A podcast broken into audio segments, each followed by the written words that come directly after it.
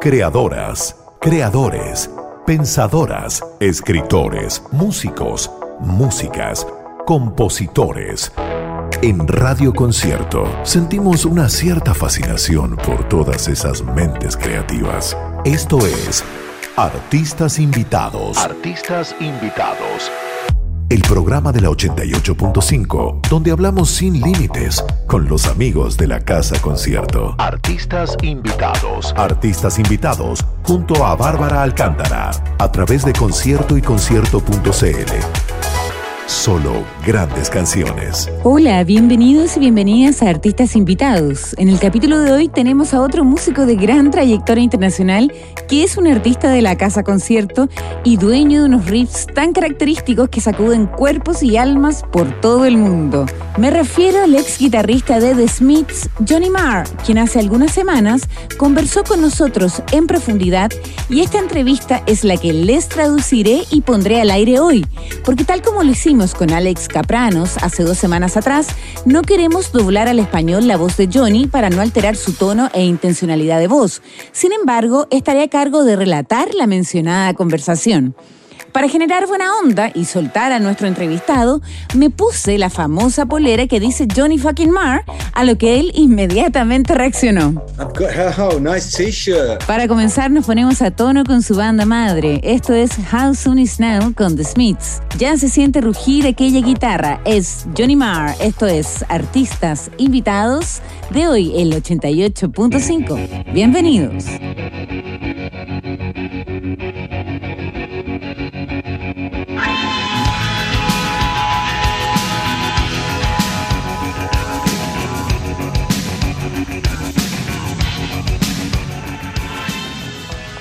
Al comenzar la entrevista le preguntamos dónde estaba y respondió que estaba en Manchester, en su estudio, y disfrutando de una linda puesta de sol. Acto seguido pasamos a la música. Su objetivo era promocionar su nuevo disco, Fever Dreams. El mío era llevarlo por otro camino, pero debía satisfacerlo por lo menos al inicio de la entrevista. Razón por la que hablamos de lo que él definió como glam gospel, concepto que usó para referirse a ciertos singles de este cuarto trabajo como solista. Nos contó que le espera que cada álbum sea una evolución, un cambio desde el anterior, y cuando pensó en las letras de este, su mensaje sería acerca del significado de ser una persona, un ser humano. Luego pensó, ¿quién es un buen ejemplo para escribir de manera directa sin ser cebolla? Inmediatamente se le vinieron a la cabeza All Green, Curtis Mayfield, Sly Stone y Aretha Franklin. Entonces dijo, desde ahí salió el soul. Escuchémoslo eh, desde sus palabras. Right at the very start of the album, and I was thinking about um, what what is it I want to do? You know, what what what kind of songs do I want to write? What is what is I want to say? I was thinking about the words, and I was hoping that I hope I hope that each album is like an evolution. You know, is like a move a, a different change from the from the one before. It's not always the same record. I was thinking about the words on this one. Okay, where am I at? What do I want to say? And I wanted to say, I was hoping that I could start really start singing about, maybe singing more about what it's like to be a person, to be a human being.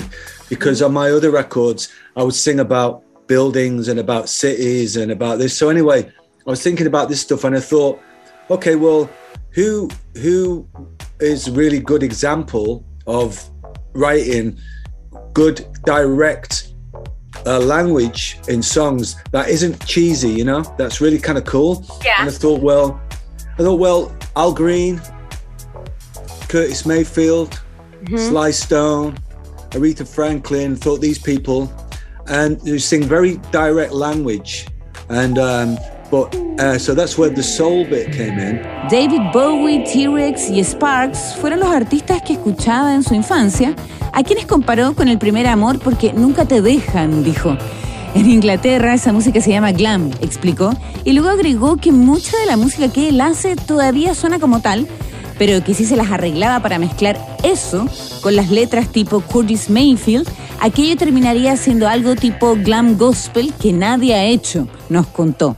También agregó que creía que con Spirit, Power and Soul, que es el primer single del disco, lo había logrado junto con la canción Lightning People, cuya vibra es gospel, sin embargo su voz y su guitarra le ponían el glam.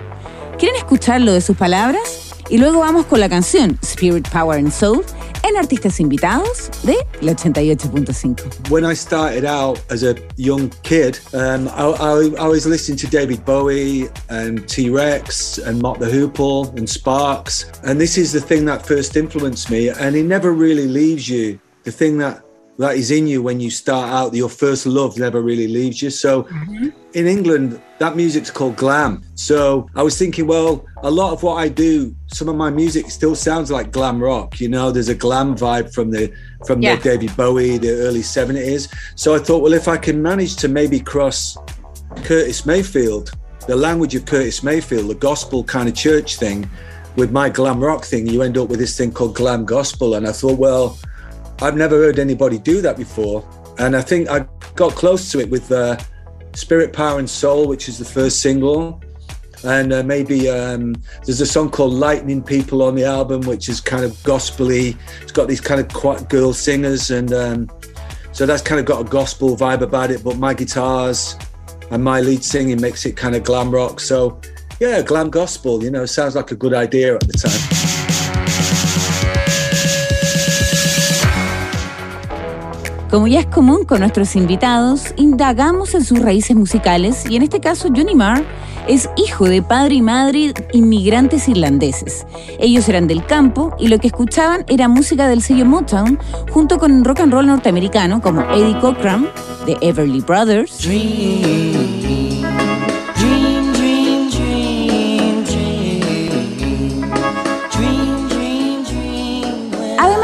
Que cuando tenía cuatro años escuchaba The Hollies, The Four Tops y agregó que había sido muy afortunado porque toda esa música se caracterizaba por sus guitarras atronadoras, lo que claramente para un hombre como él fue muy inspirador. Oh, when I was four, I heard um, The Hollies, The Four Tops, Motown. Music. And maybe my parents, they came from Ireland, they were immigrants and they came mm-hmm. from the country in Ireland and they played like um, Eddie Cochran and the Everly Brothers and uh, Del Shannon. So the American rock and roll when I was a little child.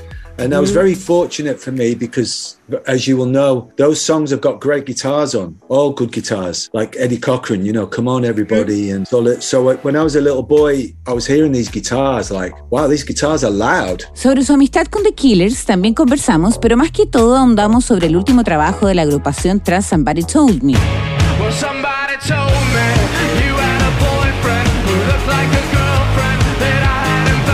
Impresionado esa fue la palabra que usó al referirse sobre el disco Pressure Machine, última publicación de The Killers, su banda amiga y con quienes irá de gira. Les tiró muchas flores, dado que se atrevieron a evolucionar con un concepto y no todo el mundo lo hace, dijo. I thought it was very inspired and um, it was brave as well, you know, to have because not everybody will follow a concept now, you know. So mm-hmm. obviously there's a concept there. I, they're a band I think they've been around a while now. It's quite often bands they forget to evolve. They just forget to go forward mm-hmm. and they forget to surprise you as well. So the Killers, it was a surprise and sounded quite inspired. You know, I, I wasn't expecting it. Su generosidad y humildad es tal que no solo tuvo elogios para The Killers, sino que también usó los minutos que tenía destinados para hablar de su trabajo para peropiar la música del resto.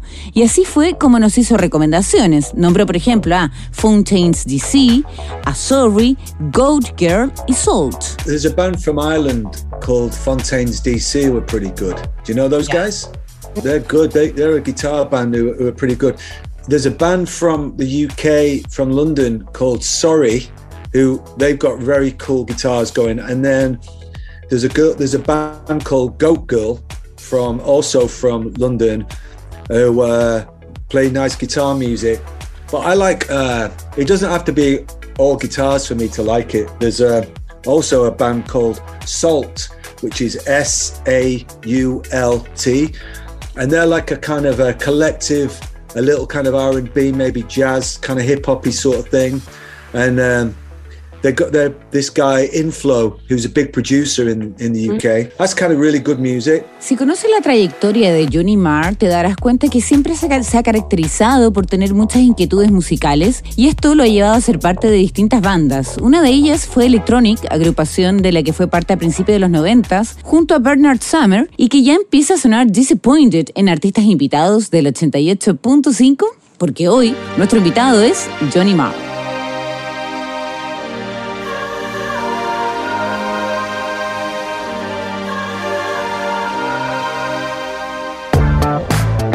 Pensadores, científicos y mentes que no paran de imaginar nuevos mundos. Escuchas artistas invitados junto a Bárbara Alcántara en la 88.5 Radio Concierto.